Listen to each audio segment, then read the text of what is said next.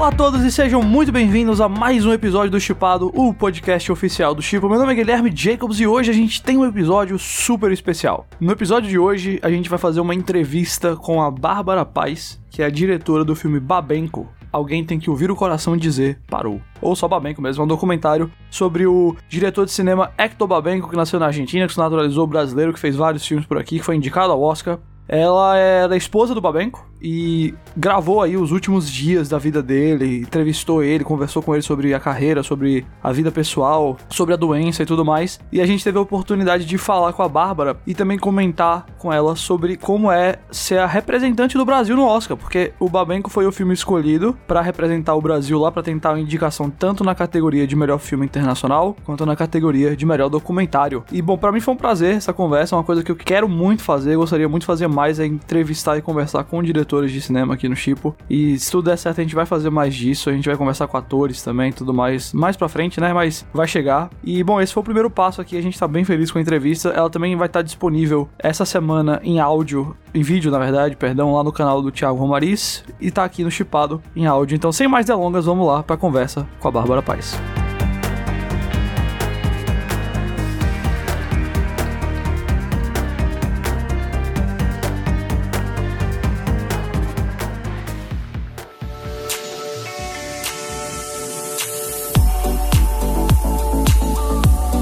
E agora é o meu prazer receber aqui no Chipado, podcast do Chipo, a diretora, produtora e atriz Bárbara Paz para falar sobre o novo filme dela, o documentário Babenco, que está indo como representante brasileiro para tentar uma indicação no Oscar em melhor filme internacional e também na categoria de melhor documentário. A Bárbara, que já atuou aqui em mais de 20 projetos, incluindo séries, novelas e filmes como Meu Amigo Hindu, Produto Descartável, Depois de Tudo, Malhação. Bárbara, é um prazer ter você aqui para conversar. Nossa primeira convidada. A gente quer sempre entrevistar mais diretores e diretoras e é um prazer ter você como a primeira convidada aqui. Prazer é todo meu. Estou super feliz de estar aqui com você. Certo, então vamos lá conversar sobre o, o documentário. Queria perguntar para você primeiro sobre a decisão de filmar esses últimos momentos do Hector Babenco, com quem você foi casada, diretor de vários filmes excelentes, como Carandiru, como Pichote. Partiu de você, partiu dele essa decisão? Como é que vocês chegaram nessa ideia? Partiu de mim, obviamente. Eu sempre quis fazer um documentário sobre esse homem. Eu achava, eu ficava admirada que nunca ninguém tinha feito um documentário sobre ele, sobre a história dele antes do filme, dos filmes dele, né? E aí foi num leito assim de hospital, onde um dia que a gente estava, ele estava muito mal, a gente estava internado e eu fiquei com medo que não houvesse mais tempo, sabe, de captar. Então me deu uma urgência. E aí eu falei para ele que eu queria começar a fazer um documentário sobre ele. Ele falou quando a gente começa, eu falei eu já comecei, eu já estava filmando, sempre a gente estava com uma câmera, e a gente estava sempre se filmando. E aí começou, mas a gente não sabia que ia ser um filme sobre o fim, né? Ia ser um filme de memória. Ele estava ficando cada vez mais fraco e aí ele estava com urgência também de falar, né, de deixar registrado. Então a gente começou como um, um grande acalento para ele, sabe, assim, um, um, uhum. abraço fazer esse filme, porque ele estava sofrendo, ele tava, já estava muito debilitado e tá filmando, tá no set, tá fazendo coisas, isso gerava mais vida para ele, sabe, mais vontade Entendo. de estar vivo. É, no documentário vocês adotam um, uma estrutura, acho que um pouco diferente de quem está acostumado para ver documentário. Não, não, é aquela coisa entrevistando várias pessoas que trabalham com ele. É um negócio muito mais íntimo, você e ele ali. É muito mais dependendo da voz e do testemunho dele para explicar para a gente os pensamentos, as ideias e a, as histórias pelas quais ele já passou. Por que a decisão de usar essa estrutura? Você chegou a pensar em entrevistar mais pessoas ou, ou foi sempre essa ideia? Não, eu nunca quis fazer um filme de entrevistas. Eu eu tinha certeza do filme que eu queria fazer, que era esse filme que eu fiz, que era um filme que caminhava mais pelo inconsciente, mais pelo sensorial, mais pelo lírico, uhum. mais musical, sonoro, fotográfico, porque os seres humanos também nós somos compostos disso tudo, né? Um documentário de entrevistas com pessoas falando dele, qualquer um pode fazer, mas esse documentário, esse que eu fiz, mais íntimo, né? Esse filme que eu fiz, porque é um filme, é. não é só um documentário, é um filme de cinema que eu fiz, eu quis sempre fazer um filme. Então, eu fiz um filme um, sobre um cineasta, com um cineasta, com uma linguagem cinematográfica. E é assim que eu queria fazer desde o primeiro dia, assim, isso eu tinha certeza absoluta. E não sabia se as pessoas iam entender, né? Eu não sabia se as pessoas iam entender se é meu modo de contar a história, né? Mas é como um poema, né? Eu fui colocando ingredientes feito um poema, feita a minha rima. Certo, eu adoro a ideia de, do filme como um poema. Para mim, uma das coisas que funcionou muito bem no, no, jeito que você produziu o documentário, dirigiu, é porque quando você vai explorar a carreira dele, a gente não vê aquela estrutura, como eu falei, de entrevista básica. Tá aqui uma pessoa que trabalhou com ele em Carandiru, tá aqui uma que trabalhou em Pichote, assim vai. Mas através das histórias que ele conta, das falas dele, você conecta com os filmes. Por exemplo, ele tá falando lá de ter sido preso, você mostra a cena de Carandiru. Ele fala da realidade do Brasil, que atraiu ele pro Brasil e não na Argentina, e aí você mostra Pichote ali falando das crianças e como as crianças crescem no Brasil. E, por exemplo, quando ele vai falar do tratamento também, você mostra o meu amigo indo lá com o personagem do, do Willem Dafoe. E tem uma hora que você combina um sorriso do Dafoe, ele assistindo sorrir no, no filme, com o Hector Babenco sorrindo também, vendo você dançando, que é, é muito poético, exatamente como você falou a palavra poema. E eu ia perguntar o que tinha motivado essa abordagem, mas acho que você já respondeu. Então deixa eu perguntar assim, para você, qual é a vantagem número um dessa abordagem de fazer um documentário ou um filme mais poético, como você falou? A vantagem é que é meu, é autoral, é total autoral, é de autoria total. Então isso eu posso dizer que é um filme super, é a meu olhar né? Eu não me rendi a um outro. Esse outro filme que as pessoas poderiam esperar, né? Esse filme mais tradicional, convencional, que tem filmes belíssimos, documentários maravilhosos de entrevistas, outras pessoas podem fazer sobre ele. Mas esse filme só eu poderia fazer. Esse filme mais íntimo, pessoal. Era esse que eu queria falar. Era sobre o ser humano que era um cineasta, mas antes de ser um cineasta, ele era um, um pensador. Ele era, ele é um pensador, ele era um poeta, um visionário, um cara que, né, que fez muitos filmes denúncia, né? Trabalhou muito, muito, gostava do marginal, né? Ele sabia. Ele fala. É. Então, mas tudo isso porque passava pela vida dele. Então, aquelas cenas não é que eu mostrava a cena, eu simplesmente costurava com a vida dele, porque nenhuma coisa ou outra era separado. Vida e obra se misturavam o tempo inteiro. Então, todo o filme dele, não foram muitos, foram 11, todos os filmes têm um pedaço de Hector ali. Então, assim, a história dele, de algum momento, brincando nos Campos Senhor, ele estava morrendo lá fazendo aquele filme. E esse filme é, é tão importante hoje para quem é o brasileiro que não assistiu a obra dele, que não conhece o Brincando nos Campos Senhor, vai assistir em cada filme. Lúcio Flávio, Passageiro da Agonia, Pichote, o Brincando nos Campos Senhor, é, é pedaços do Brasil, né? Que ele foi denunciando de alguma forma. Ver a Amazônia hoje e ver há 30 anos atrás, quando ele fez aquele filme. É impressionante. Então, hum. esse homem, eu acho que eu quis registrar assim, antes de tudo, eu queria. Eu não sabia nem se eu ia botar cenas de filme dele. Porque o que eu tava fazendo filmes. É como os filmes de Bergman. Eu assisti quantos documentários de Bergman que não tem filmes, não tem cenas de filme dele. Tem ele. Ele é tão significativo, ele é tão grande, ele é tão potente, e só falar, você já visualiza as cenas dele, ou o momento, né? Ele é tão contador de histórias, e eu acho que o Hector e o Bergman, agora, eu nunca tinha falado disso com ninguém, mas agora eu lembrei. Eu acho que eu tenho muito essa referência. Eu enxergava muito o Hector como um, um maestro feito Bergman, sabe? Hum. Apesar que Bergman fez mais de 100 filmes, né? Eu acho que o Hector não chegou a isso porque as limitações da doença, né? Do é. corpo Bergman. Mas é isso. Mas é, é uma ótima comparação, porque acho que os dois são figuras muito cativantes na hora de você ver entrevistas com ele. Ele realmente segura o filme aí sozinho. Tem muito problema, sem nenhum problema mesmo. Falando nessa questão da intimidade que você comentou agora, realmente o filme tem um aspecto muito íntimo. Tem ali você claramente segurando a câmera, ele falando diretamente com você sobre Chegou algum momento onde vocês acharam, onde você achou que estava íntimo demais, onde você resolveu cortar algo fora, ou você nunca se incomodou muito de mostrar essa intimidade de vocês no filme? Não,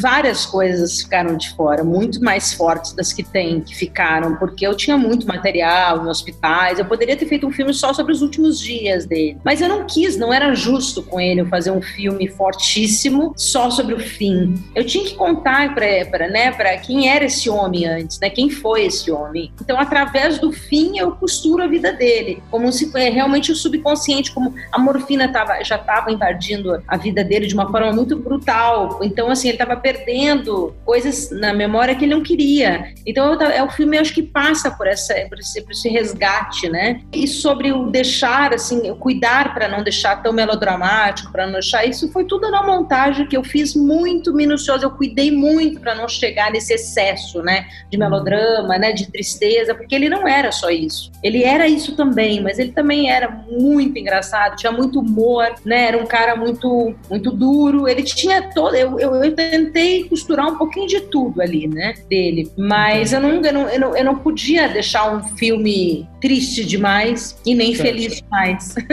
Os filmes dele também nunca são. Nunca teve um filme que acabasse com um final feliz. Esse era o primeiro. O meu amiguinho Du foi o primeiro. É uhum. feliz, mas acabou com vida, né? É, Eu dançando verdade. lá. Foi a última cena de cinema dele, né? Verdade, verdade. Eu não tinha pensado dessa maneira.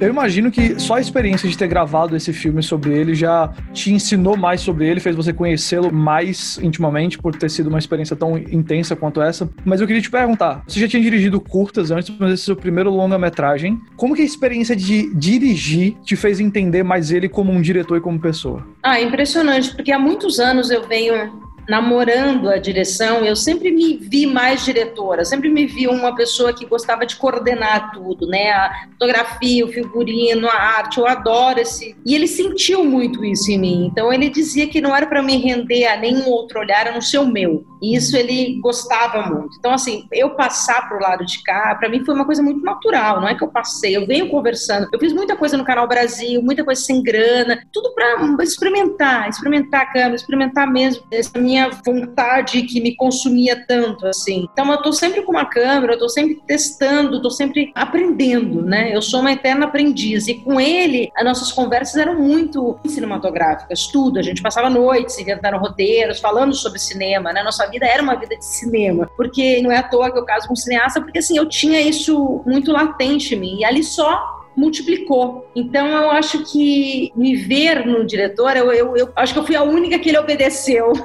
Por isso que deu certo, porque ele era um leão, ele não obedecia muito, mas eu ali domei o leão, porque eu também sou uma diretora bem brava. Para quem trabalha Olha só. Eu sou muito certeza, eu tenho muita certeza do que eu quero, do que eu não certo. quero. Para chegar lá, há um caminho, né? Tipo, eu tinha certeza do filme que eu queria. Chegar onde eu cheguei num corte, satisfeito, ainda, né? Demorou. Para mim é natural isso, essa transição, ela já vem caminhando há muito tempo. E eu sempre conversava com ele, falou, para fazer o primeiro, para fazer o segundo tem que fazer o primeiro. Tem que fazer o primeiro filme para te fazer o segundo. Então, vai lá.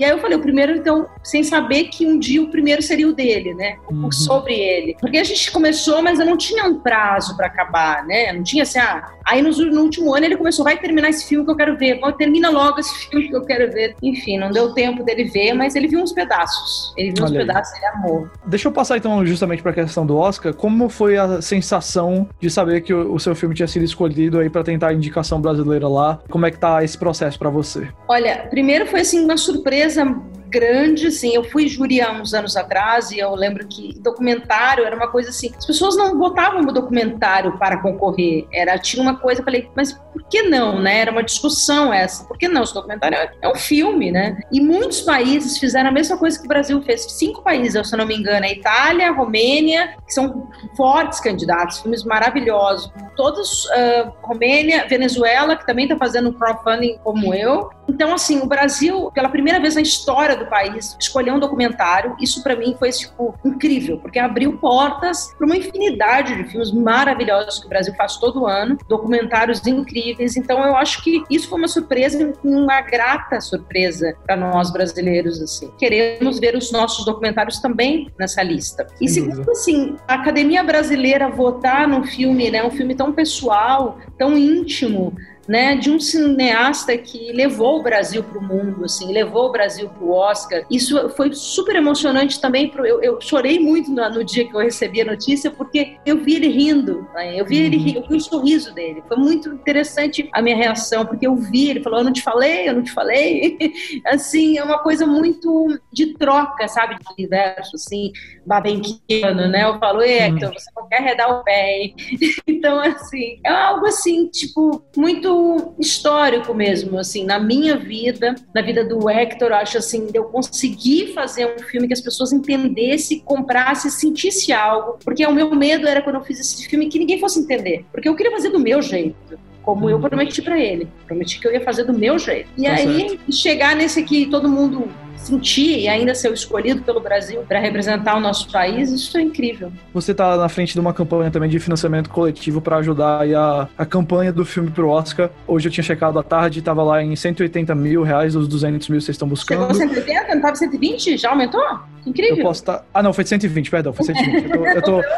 mas, mas, vai chegar, mas vai chegar nos 180 e vai chegar nos 200, certo, tudo certo. Mas eu queria que você comentasse uh, o porquê que foi necessário fazer essa campanha e de onde veio essa necessidade. Primeiro, a, ideia foi minha, né? Porque as instituições não, Ancine, a gente não tem resposta. Todas as instituições federais, a única que abraçou a gente como pôde foi a SPCine, que está com a gente desde o início. Então, uh, o resto a gente não teve nenhuma resposta. Na verdade, a Ancine deveria, né? Só que nem o ano passado, eh, parece que o Vida Invisível também, não, eu não tenho certeza absoluta, mas me parece que também não teve, não teve apoio. Não foi nenhuma surpresa a gente saber que a gente não receber apoio, o governo não coloca a cultura em primeiro uhum. lugar, nem em segundo, nem em terceiro, né? Tem a cultura como vilões, então, assim, tem coisas mais prioritárias. Eu concordo que hoje nós estamos passando uma, um momento na, de suspensão na humanidade, um momento muito triste na humanidade, assim, mas nem esse lado também está sendo apoiado como deveria. Então, a gente está passando por um terremoto aqui nesse país, mas nós, artistas, a gente nunca se paralisou. A gente nunca vai paralisar, não é porque um governo não vai te apoiar que você vai paralisar e vai deixar de fazer sua obra, vai deixar de, né, participar de um, de, de um negócio tão lindo, levando o Brasil, o Brasil para o mundo. Eu tenho feito com pouco, e aí eu pensei em fazer um crowdfunding, porque eu tenho várias coisas. Tenho livro para vender, livro que eu fiz junto com o filme também, é um livro que é a continuação do filme. Quem quer assistir o filme gostou, compra o livro. Tem o DVD, que, que é o DVD que vai direto para academia, e tem obras de artes que, que, que vários artistas doaram. Então a gente está vendendo várias coisas, e, e eu acho que assim, o povo brasileiro está se unindo, está se abraçando também ajudando muito. Eu acho que isso, mesmo que para chegar na shortlist, a gente sabe que é muito difícil, né? Uhum. Eu não tenho um distribuidor americano, não tenho, infelizmente, ainda um distribuidor americano, porque se tivesse, eu teria uma Netflix ou uma Amazon, uma coisa maior, né? Mas eu tenho os meus, meus apoiadores, meus coprodutores, Globo Filmes, Canal Brasil, Itaú, que são coprodutores que ajudam na medida que podem, mas não é, não, não é o suficiente, porque uma campanha do Oscar é muito cara. É muito caro. É uma campanha política, precisa-se muito. Então, já que eu não tenho muito, vou fazer com pouco. E tenho feito, e tenho conseguido que várias pessoas assistam. A gente está sendo visto. Lembre-se que são, é no mundo inteiro, né? São mais de 5 mil votantes. Então, assim, eu preciso honrar com o, com o que me deram. Me deram isso aqui, esse caminho, então agora eu vou fazer. Se eu precisar de ajuda, eu sou uma ótima vendedora. Eu, vendi, eu trabalho desde, desde muito cedo. Então, para mim, isso é, é normal, estar vendendo. O Hector contava uma história que o pai do Fellini, né, acho que vendia queijo, ele morria de vergonha, né? Até tem até no livro do Fellini, o Fellini. Aí morria de vergonha que, ele, que o pai tava sempre, ele ficava sempre com muita vergonha que o pai vendia queijo, tava sempre com aquelas rodas de queijo na mão e ele fazia ele levar, entregar. Aí corta, anos depois está ele com, o seu rolo de filme em Cannes, falando, tô eu aqui 50 anos depois com meu queijo. É. Então eu vou é. continuar com queijo também aqui. Cada um de nós com o seu queijo, certo? É, exatamente. Só para o pessoal que tá ouvindo, então, quem quiser apoiar, é no benfeitoria.com/babenco lá para participar da campanha de financiamento coletivo. Deixa eu só te perguntar, então, rapidinho, a gente tá terminando aqui já, mas você mencionou que tinha que fazer o primeiro filme para fazer o segundo, e aí o primeiro acabou sendo o filme sobre o, o Hector Babenco. Você já tem uma ideia para o segundo? Eu já tenho várias ideias, roteiros aqui não faltam. Eu tenho, eu vou, não sei quanto, se vai ser o primeiro, se vai ser, ou se vai ser o segundo, ou se vai ser o terceiro, mas eu vou fazer o roteiro da minha vida, hum. uma ficção. Ok. ficção ficção. E tem um filme da Antônia Pellegrino também, chama Silêncio, que ela me convidou para fazer ano passado, um filme lindíssimo. E então estamos aí, temos projetos que não faltam.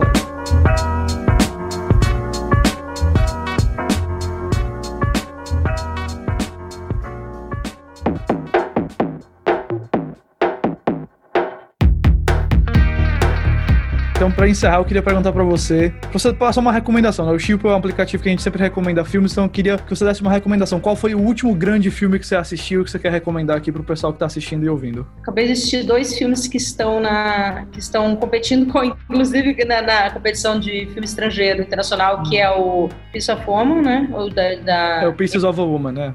O Piece of Woman é muito bom, interpretações, ela maravilhosa, ela e a mãe maravilhosas, interpretações. Um só? Pode ser, se você quiser dar outro, pode falar. Tá certo, tudo bem, tá certo. Mas o Pieces of a Woman já é uma ótima recomendação. É ótimo, é, é ótimo, é ótimo filme. É. Muito... Mas tem um que tá aqui pra falar e não tá saindo, peraí.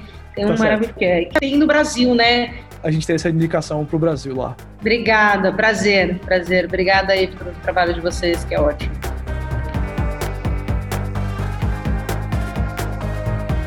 Fala pessoal, espero que vocês tenham curtido aqui a entrevista com a Bárbara Paz. Como vocês notaram no finalzinho, teve um, uns, uns cortezinhos ali no áudio, a gente estava gravando pelo Zoom e às vezes a conexão interfere, mas acho que deu para conferir bastante conteúdo aí do Babenco, tá certo? Então, se vocês curtiram, vocês podem seguir agora o Chipo em arroba tanto no Instagram quanto no Twitter. E sexta-feira a gente volta com mais episódios do Chipado para falar, claro, de WandaVision.